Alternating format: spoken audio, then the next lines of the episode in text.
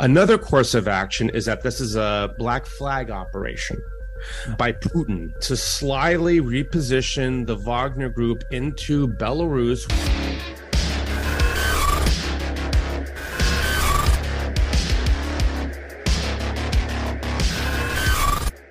Welcome back. I am here again with one of our most treasured guests, Dr. Sean McFate. Now, I've talked to Sean in the past, and I haven't done an episode on geopolitics for a while, but I, I want to emphasize how lucky we are to have Sean here. He is the foremost expert on mercenaries in the English speaking world. He has contacts at Wagner.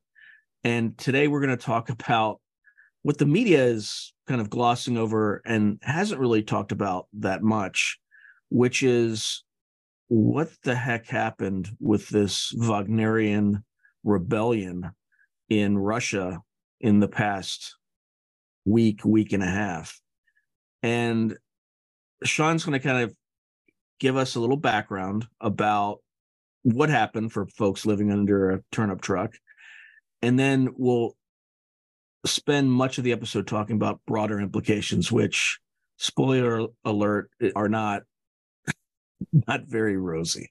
So, Sean, welcome back, my friend. Well, what happened? It's, it's great to see you. Yeah, I mean, of course, this always happens uh, when I'm on a family vacation. Last time I was on family vacation, some Colombian mercenaries assassinated the president of Haiti about two or three years ago. So it just, I don't know. It's just the way it goes. But so here's what happened. Oh, oh, oh and the yeah. last thing I didn't say that I, yeah. I should have said you were also a private military contractor for many years. So you know this yeah. industry inside and out. So uh yeah i'm a former insider which is how i know wagner group guys because they contact me as a as somebody from that world. So yeah like you was in the us army i was a paratrooper and then i sort of went to the dark side as i said and became a contractor initially for the US government doing sort of special operations stuff and CIA type stuff in Africa and was shocked to find out that the US government was outsourcing a lot of that stuff. And this was 20 years ago.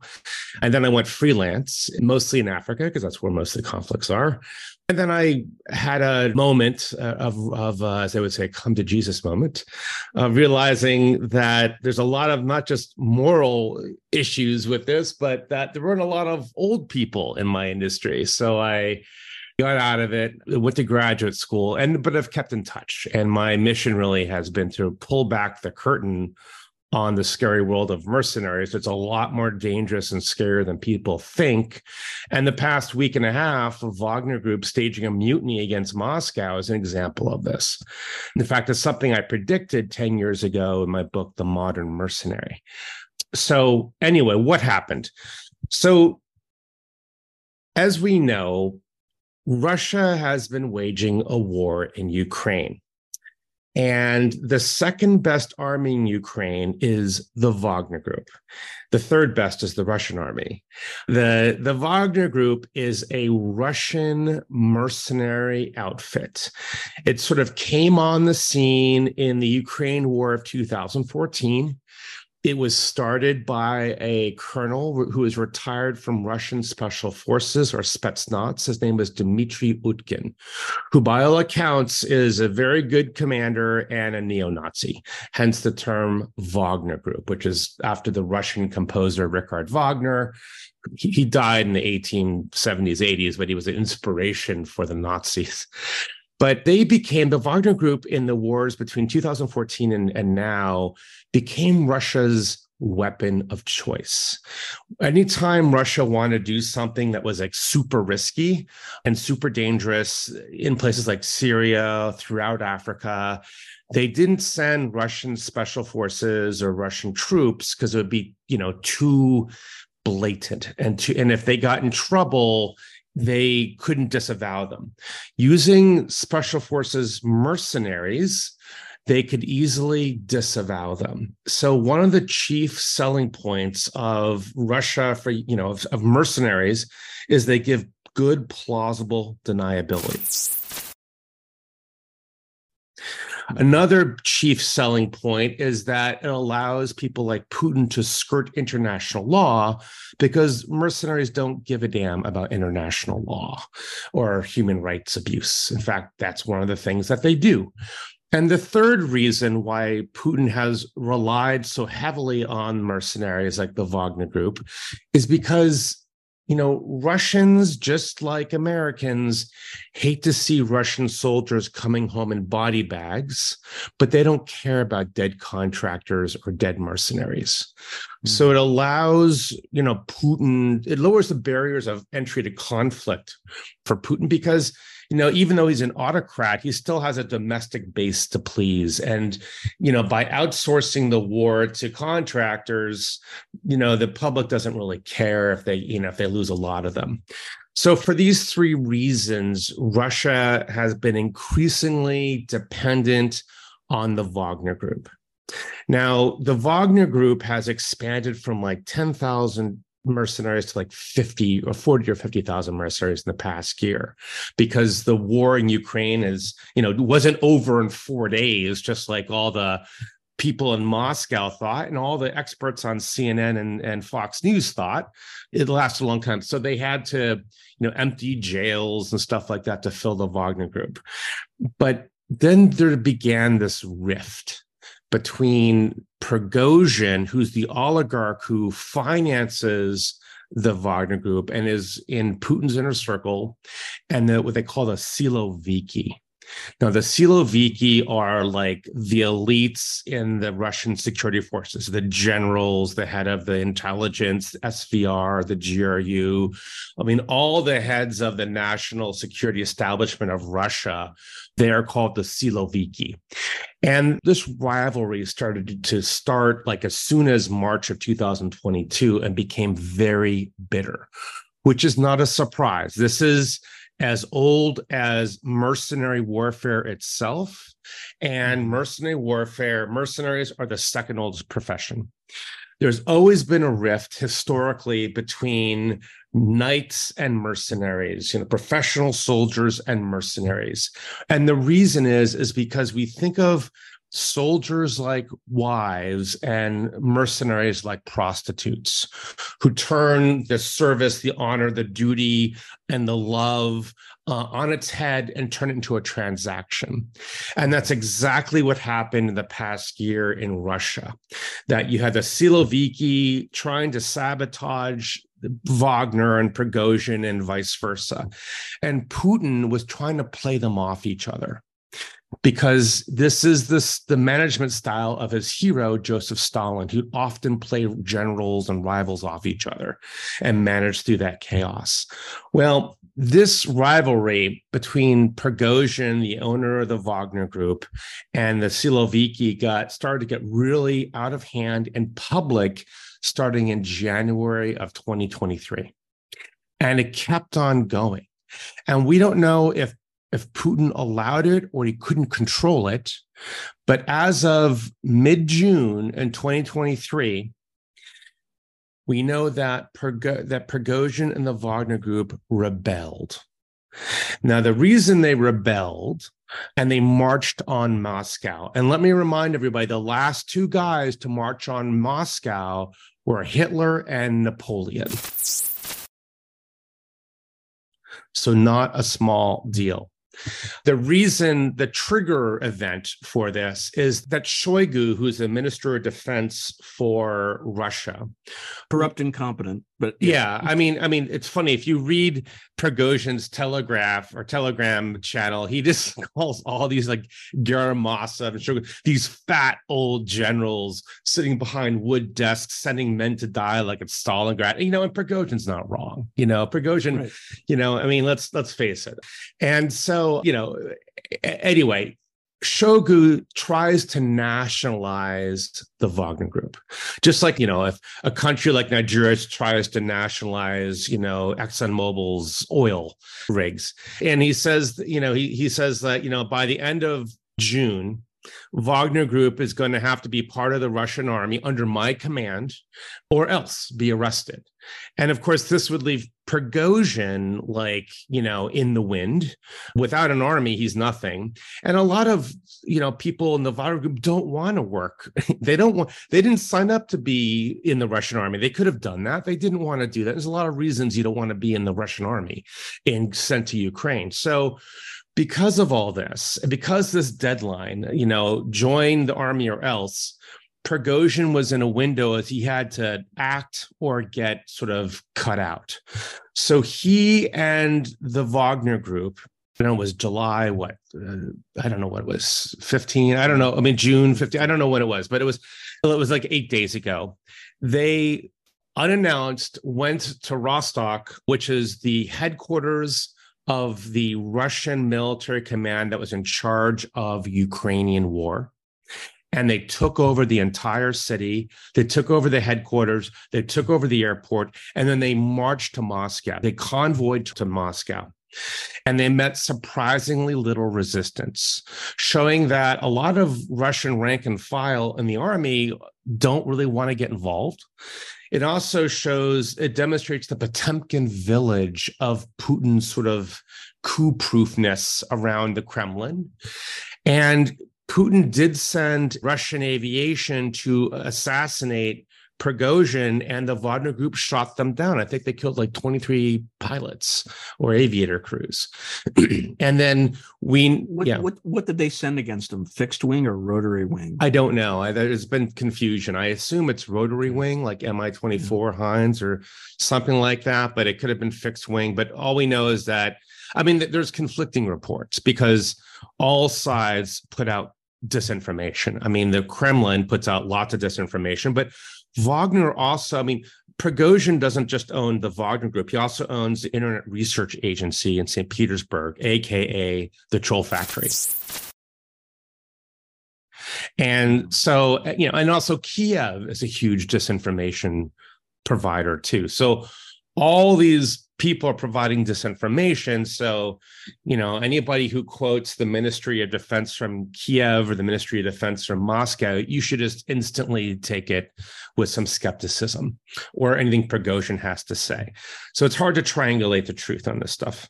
What have you heard that they shot these aviation assets down with? Because that's another source of.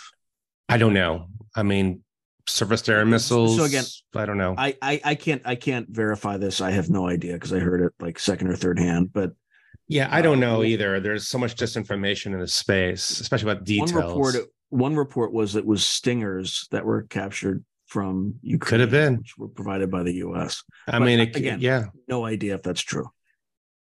Well, we we gave them a lot of stuff, and and people we have to remember that the way Ukraine has been portrayed by the media in the United States is that they are a force of good that could do no wrong. But we can't forget that, you know, Ukraine is as corrupt as, you know, Russia, you know, with their own oligarchs and I refer to it as Nigeria with snow. You know, it's a corrupt place, and the accountability of all the weapons and money we've given them is an is an open question, and it's a reason why some members of Congress really want to put the leash on what we're giving and sending over there.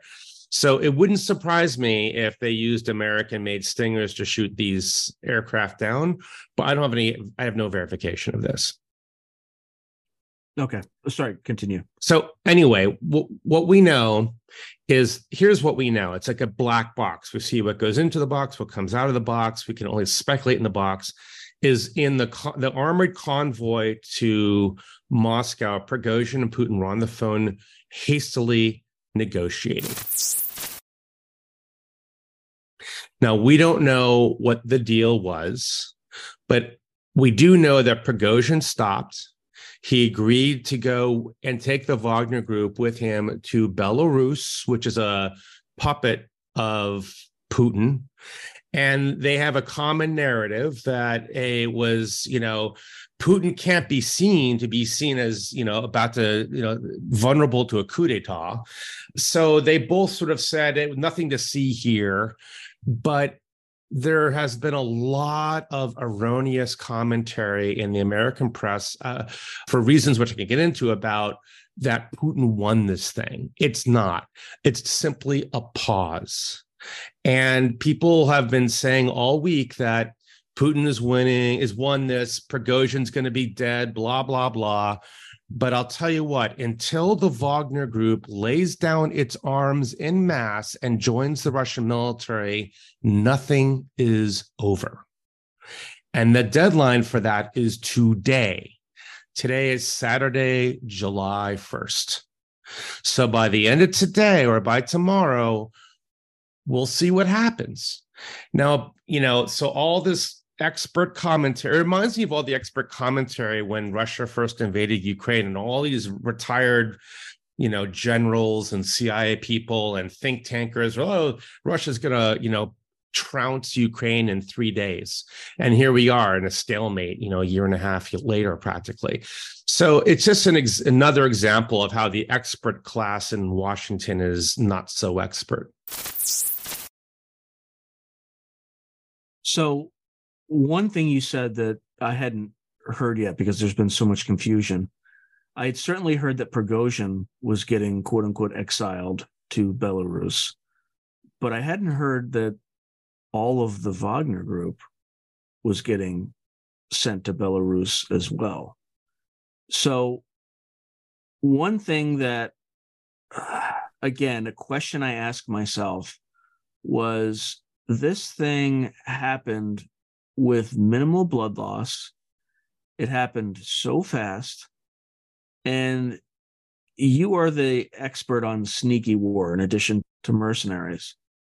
What are the chances that this was an elaborate ruse to reposition the Wagner group into Belarus to open to open up a second planned offensive or front mm. in the north against Ukraine after the Ukrainian military exhausts itself on the current of counteroffensive, which is actually not going very well. Yeah. What do you think? I mean, what are the chances of that? Is that even a remote possibility? No, it's a chance. That... As you remember, Sean, we used to in the army, we'd call it a course of action, a COA. Exactly. Which for viewers is like a strategic approach. So let's examine all the possible COAs right now as of 1st of July. So, one course of action, like first of all, like I said, nothing is over. It's just on pause. Okay. And the indicator that Putin won is that the Wagner group lays everything down, all their weapons, joins the Russian military, and, and Prigozhin either is killed or disappears. So Okay, that's what that's one course of action. That's what people expect is happening. I disagree with that. Another course of action is that this is a black flag operation by Putin to slyly reposition the Wagner group into Belarus, which is in north and northwest of Ukraine, and the president Lukashenko, who is a puppet, it's a puppet regime of Putin, has already offered to build bases for the Wagner group there. And this could be a sneak attack, you know, onto Ukraine as, as, another front.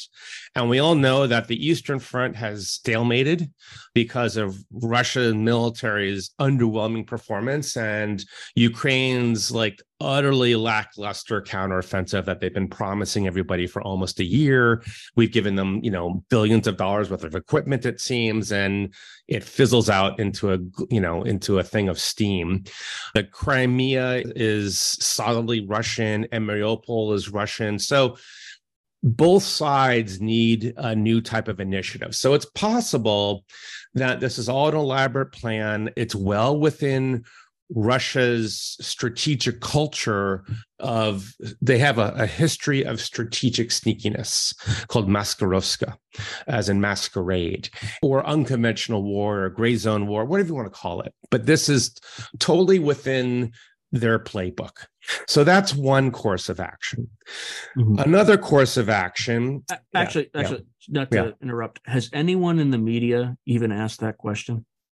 I think it's been raised by some commentators, but the Washington consensus right now is Moscow has won this, Prigozhin, the Wagner's out, which, you know, and it, it just reveals their ignorance about private warfare, about sneaky warfare. I mean, it's just there's no evidence. It, it's just like it's it reminds me of the CIA totally being oblivious to the end of the Cold War in 1989. You know, it's it's sort of more strategic failure from the strategic cognoscenti.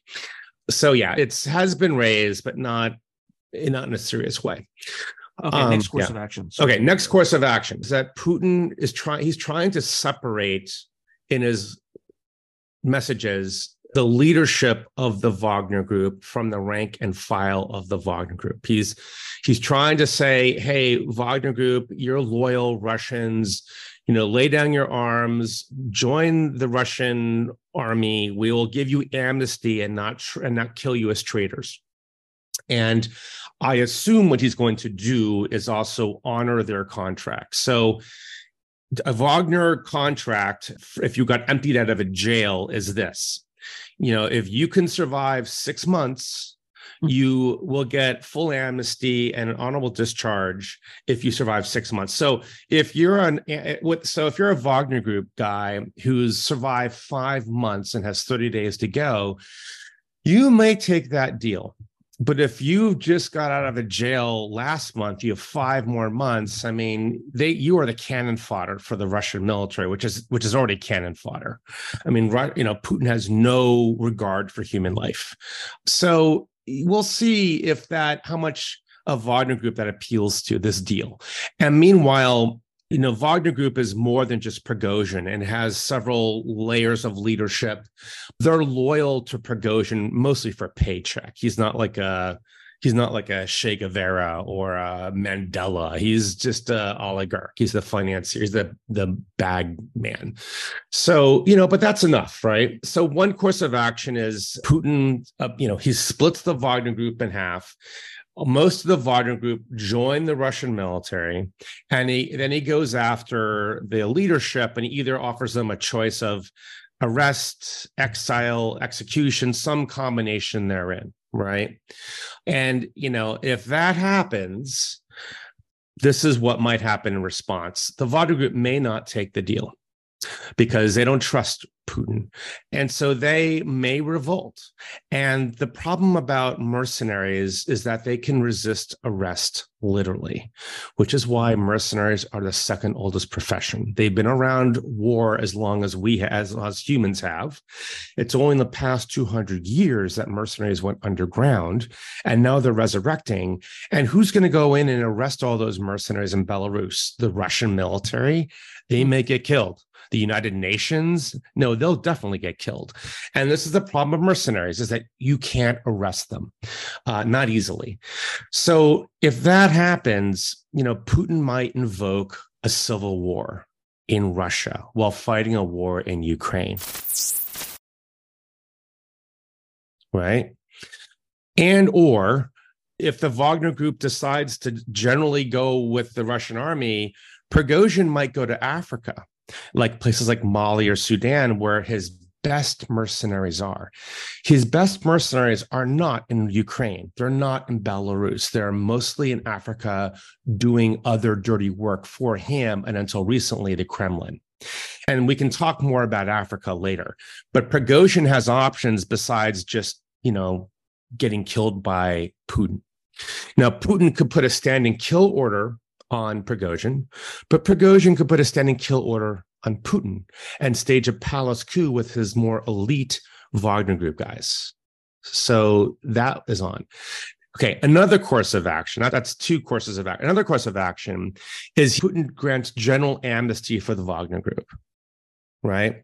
But if that happens, it'll really piss off the Siloviki, like Gerasimov and Shoigu, and they might decide, you know, maybe Putin is no longer the guy we need to lead us, and we're going to change that with a palace coup of our own. Which risks another civil war, but this time from his Siloviki side. So Putin's in a box. If he's too strict against Wagner, he tempts a rebellion from then and a civil war. If he's too lenient against Wagner, the Siloviki might start a civil war, right? Either way, there's a good chance by this time next year, one or both of Prigozhin or Putin might be dead for all we know. you know so those are at least three or four courses of action i do think it's possible that you know today will will be an indicator how many wagner group guys lay down their arms and join the Siloviki side. And also, Prigozhin could also just disappear into Africa and either sort of become a man with his own private army in Africa, maybe going after cobalt mines in Katanga province in the Congo, or he could stage his revenge on the Kremlin and disappear for several months and then reappear, you know, and stage a palace coup in the Kremlin. So all these things are on the table. We should know more by close of business today. If nothing changes by close of business today, then that's also an indicator. Two quick questions. So, have you seen that Prigozhin recently met with Victor Bout? Yeah, I read about that. And Victor Bout's a guy I've been tracking also since the 1990s. Yeah. Which he was, just for the audience, he was a international arms dealer that was held by the U.S. Mm-hmm. that was traded for Brittney Griner. And when I saw that news report and then saw this rebellion, I have thought, is there any way that some U.S. intelligence agency turned Victor Bout and is using him as an intermediary to deal with Prigozhin? And then the second question is the follow up is do you think the U.S. intelligence community is trying to flip Prigozhin in a way that will provide him a with a way out and b with a potential U.S. asset in Russia? Okay, so so Victor Bout, who's a notorious arms dealer, some of your viewers or listeners may remember the movie The Lord of War with Nicolas Cage. It's based on Bout's life. And for some background, I kind of slipped into that after him.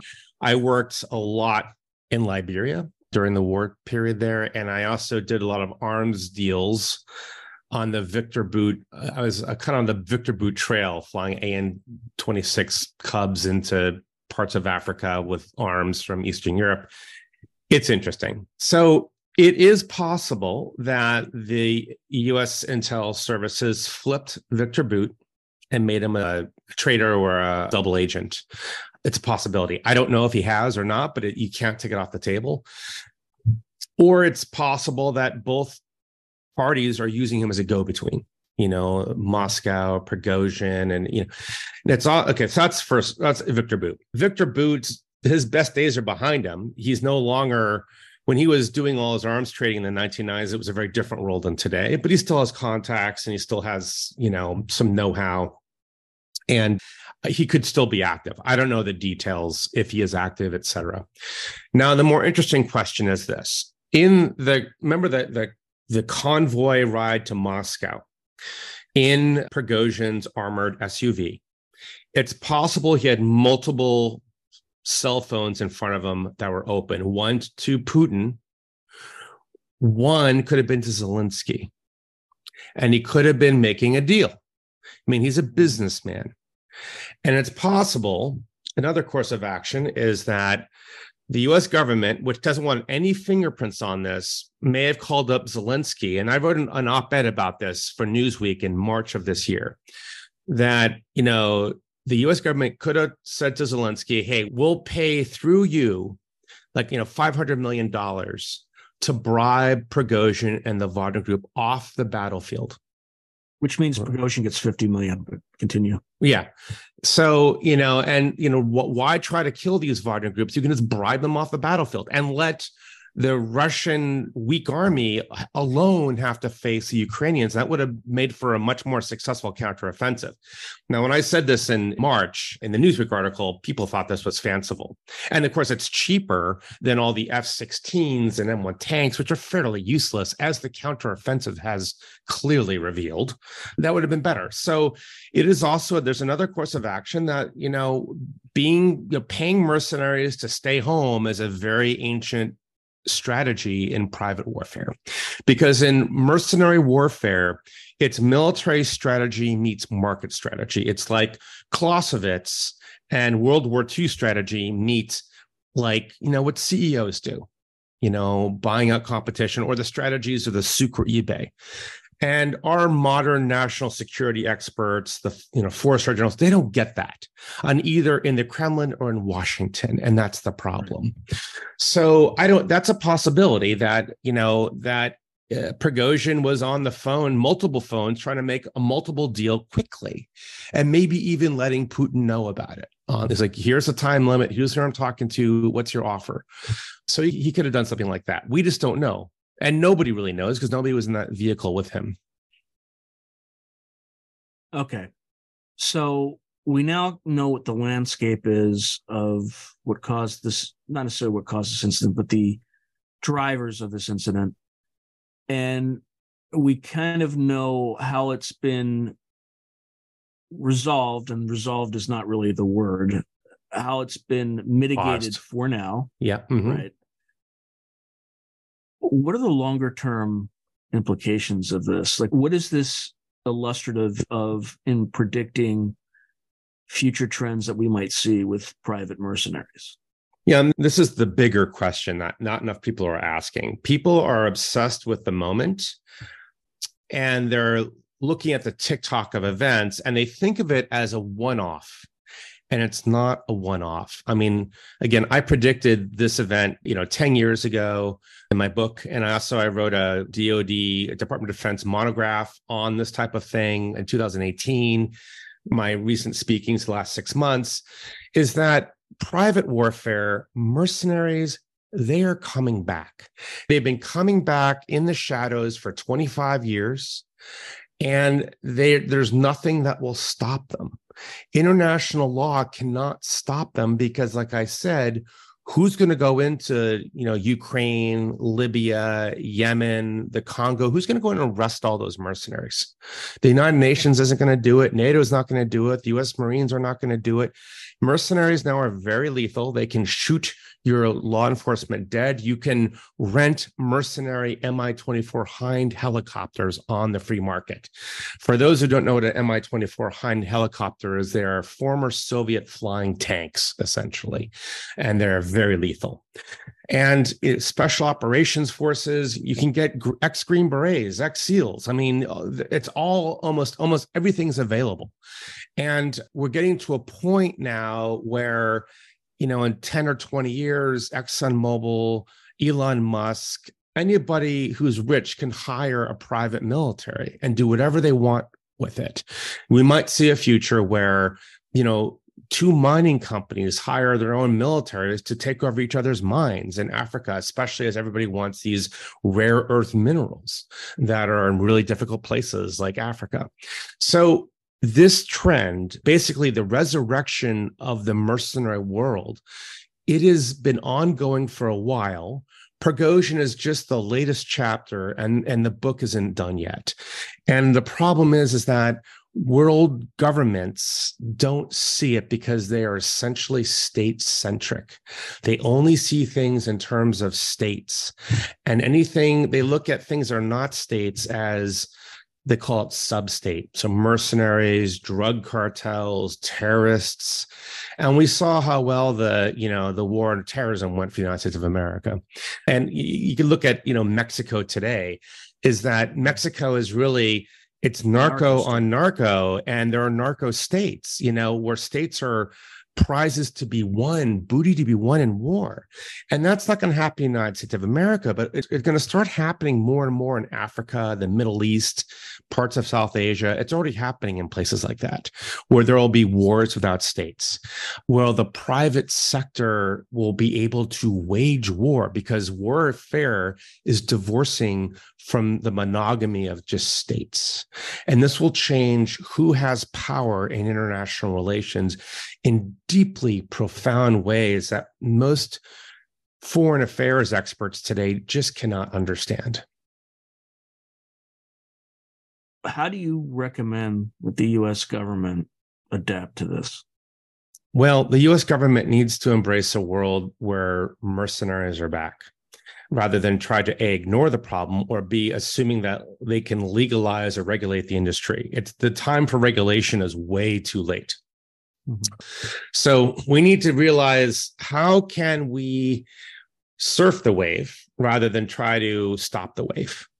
And there's a couple of suggestions I have in my books. So, one is you actually end up hiring a lot of these groups and you create a, a regime that they'd have to follow of accountability, of transparency, of good behavior versus bad behavior, and you use market mechanisms to curb them. So, contractors who do a good job get more contracts, and those who do not get bankrupt. And you know the problem is is that you know the military industrial complex does not have a good track record of accountability et cetera et cetera. The other problem is of course is that this ultimately just furthers the mercenary market. You're not you know curbing it. You're just you're channeling parts of it. Another thing the us could do is create what I call like a foreign legion based on the French Foreign Legion. Now, when your viewers and listeners think about the French Foreign Legion, they think of mercenaries, they think of Jean Claude Van Damme and others. But the French Foreign Legion is not that. The French Foreign Legion is a part of the French army. It is like a French army unit, but the difference is it's enlisted are from around the world. And after 20 years of service, they sign up for five year contracts. After 20 years of service, they get French citizenship and they get to retire in France. And that's all. And I've been suggesting for 10 years now that we should adopt a similar model. We have an American Foreign Legion. It has American officers. It only serves American interests in the United States of America, but it's enlisted from around the world and they get US citizenship. And this does a couple things. Well, first of all, we already have this visa program. Like people can serve in our army for a couple of years and get American citizenship this way. So it's nothing new. We've been offering that for decades.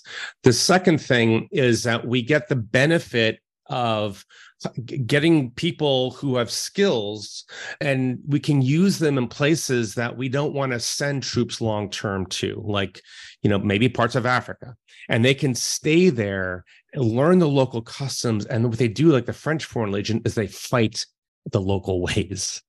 And Americans won't get too upset if dead legionnaires die, just like the French don't get too upset. So you kind of you have the accountability of a military unit, but you don't have the problems of contractors or proxy groups who are not loyal, etc. So it's a compromise.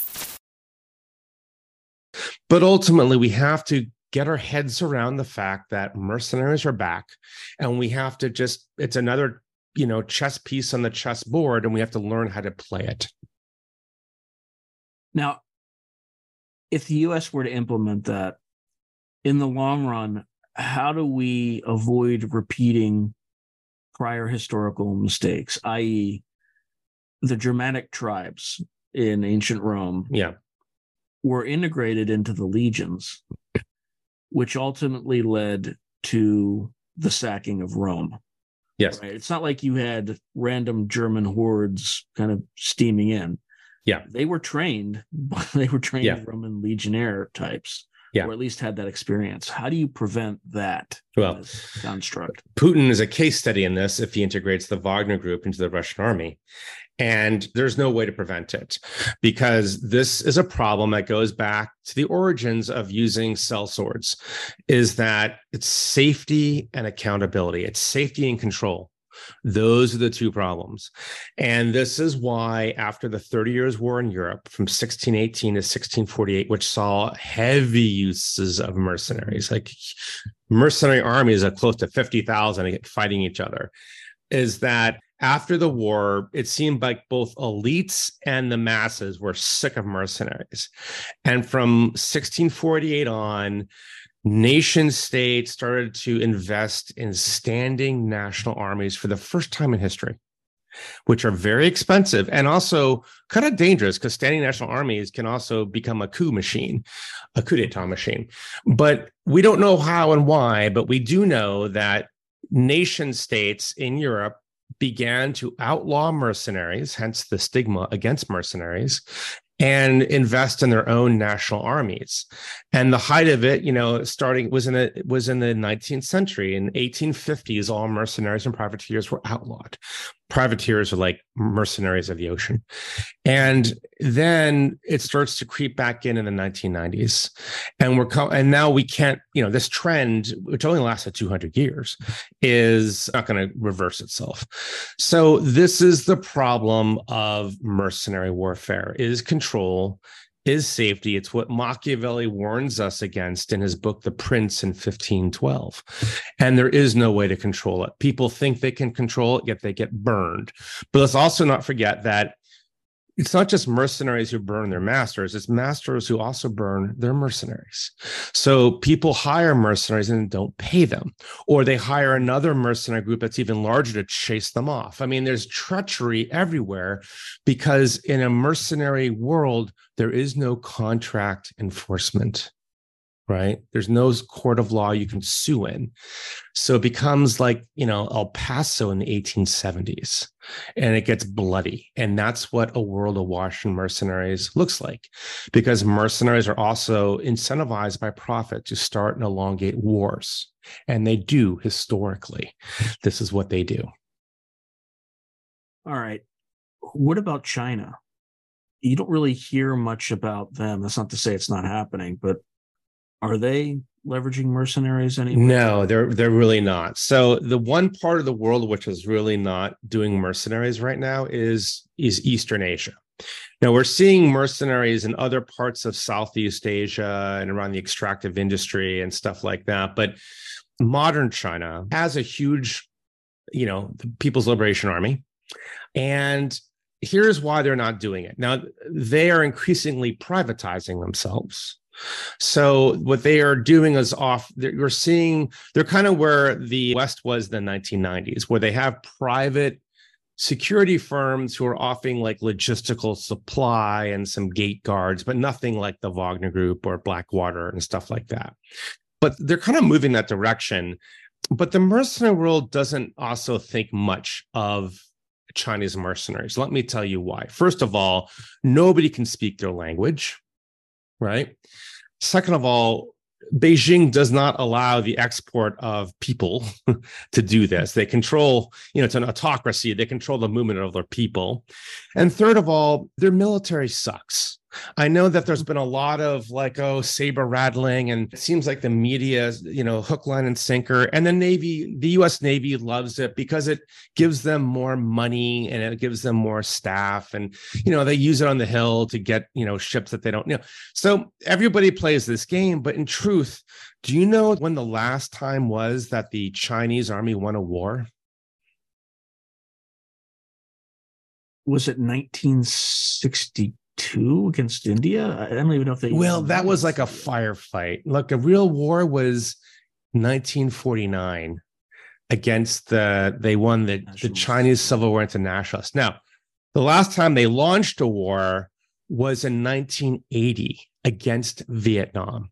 Now, think about this: the Vietnamese had since World War II had fought France, a superpower, kicked them out fought the United States, a superpower, kicked them out, went down to the Khmer Rouge in Cambodia, kicked their ass, and then you know the million man army of China invades, and then they kick the Chinese army. They spank them hard. It's like in two weeks. It was quick. Yeah, in two weeks. And, you know, this tiny country called Vietnam, having been a whole generation at war, starving, not with good tech. And so you know, the truth is, beyond the saber rattling, beyond the movies like Wolf Warrior 2, hmm. you know, we shouldn't, you know, the mercenary world, it's the market speaking, not a bunch of analysts on Wall Street, you know, or, or in DC, even worse. And the mercenary world doesn't rank, they don't rate very high in the mercenary world. So for these reasons, China doesn't get into the mercenary. They don't need to, and I don't think that they would be terribly successful in that world. Now, there, but they are slowly moving in that direction. And we see them using private military companies in a limited extent in Africa for the Belt Road Initiative. And we'll see how much, if that grows further. What about the United States? I know Blackwater was big for a period of time, but seems yeah. to have uh, gone away. I'm not sure the story behind that. Uh, yeah. There's kind of the triple canopies of the world. What's the yeah. state of the U.S. mercenary industry? So Blackwater, Triple Canopy, DynCorp, what they did is they kind of got gobbled up into a couple. Well, Blackwater rebranded itself several times and gobbled up by something called Constellis Group, which is a I don't know if it's a PE or something on, on Wall Street or something like that. And they kind of went out of business. That whole like industry went out of business when the US kind of left Iraq and Afghanistan. Mm-hmm. Some of those guys, you know, went home. Some of those guys are out there as mercenaries finding new work for new clientele in places like Libya, Yemen, Africa. They're out there. I run into them in places like Papua, and they work. For, a lot of them work for American extractive industry as sort of security, offensive security. You know what we well, what we you know quote unquote security but they're still out there. The thing is, is that the market has changed. So when you think of Blackwater, the world of private military companies slash mercenaries, that's what that's what they are. we think of them as private military companies. The world of them as mercenaries. Same with the Wagner Group. Moscow calls the Wagner Group a private military company. We call them mercenaries basically if the skill to do one you can do the other. Depends on market circumstance and the individual choice of people. So that world where you have these corporate you know mercenary firms the american model that's gone away now in the last 10 years the mercenary world has gone sort of in the shadows and they've become much more atomized meaning that they're smaller groups that are more loosely affiliated and it's like an illicit economy like the mafia or like narcos and it makes them hard to track because they just put up a new shingle every time they want to do something different but they hang out in places like Dubai or other conflict zones, or, or, or the conflict zones like you know, during the ISIS era, they they were hanging out in Erbil, which is in sort of Kurdistan, if you will. So, you know, they exist in places, and it's really hard to go after them. Some people say you can try to go after their clients, but their clients are states like Nigeria or Russia, hard to go after a state, or they're huge multinational corporations or super rich individuals who are very clever at evading scrutiny of you know hiding money and stuff like that so it's easy to say and hard to do to to try to go after these groups. Now since all this happened or even in the last six months have you ever had an opportunity to talk to some of your wagner contacts? Less and less. So the wagner group by the way let's talk about the wagner group. They are split. There's an old guard and the new guard, and they hate each other. So the old guard, they kind of came up from the 2014 Dmitry Utkin. Dmitry Utkin, who's like the real founder of it, he recruited a lot of his special forces pals, the way that Eric Prince and Blackwater recruited a lot of SEALs, or Triple Canopy recruited a lot of Delta Force guys in the army.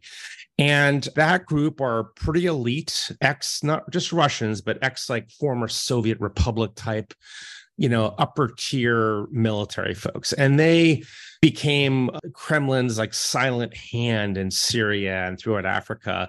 And they were pretty hardcore not comparable to like Delta Force. We, in fact, in 2018 in Eastern Syria, about 300 Wagner Group guys stumbled into American, you know, Delta Force. And we killed more Russians that night than any night during the Cold War. We just annihilated them. And I think Secretary of Defense Mattis at the time said, annihilate them. And so we did. And after so calling the Russians, after calling the Russians, after calling the Russians, yours, yeah, like, nope. Well, this is the thing that mercenaries offer plausible deniability, and so the morning after we we killed them all, and I talked to Wagner Group guys who were there that night, survivors. I talked to Delta Force guys there, all survivors, and it was a proper annihilation. The point is, is that they're pretty good, but they're not super good. But you know, compared to other countries, if you're in Mali or in Sudan, they're a force to be reckoned with. So meanwhile, all these old guard guys who have I know some of them. Some of them have disappeared. I don't know if they're dead or if they just disappeared or they don't want to talk or whatever. They tried to stay out of Ukraine because they know it was they were cannon fodder. So they've remained doing Prigozhin's contracts around gold mines and oil mines uh, in Africa. And meanwhile, the ex-convicts that have been dumped out of jails to, you know, throw into the the meat grinder of Ukraine. That's the new guard. They have their own rivalry of sort of knights versus mercenaries. It's interesting to see. But yeah, the new guard, I don't know. They're all ex convicts.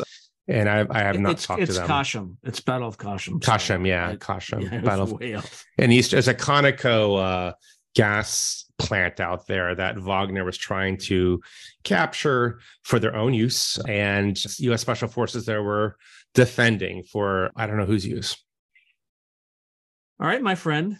We are at the top of the hour. So, as always, I appreciate your time and expertise. It's always fascinating talking to you and look forward to seeing you soon at some future point as soon as you can get out of the. Yeah, thanks. Well, we'll see what happens today. Today's the deadline for the Wagner Group to either lay down their weapons and join the Russian military or face the consequences. And so maybe next time we talk, we can we can carry the conversation forward. Sounds great. All right. Thank you, my friend. All right. Thanks a lot, Sean. If you enjoyed this video, please click on like, subscribe, and the notification button so that you're alerted time I post something new.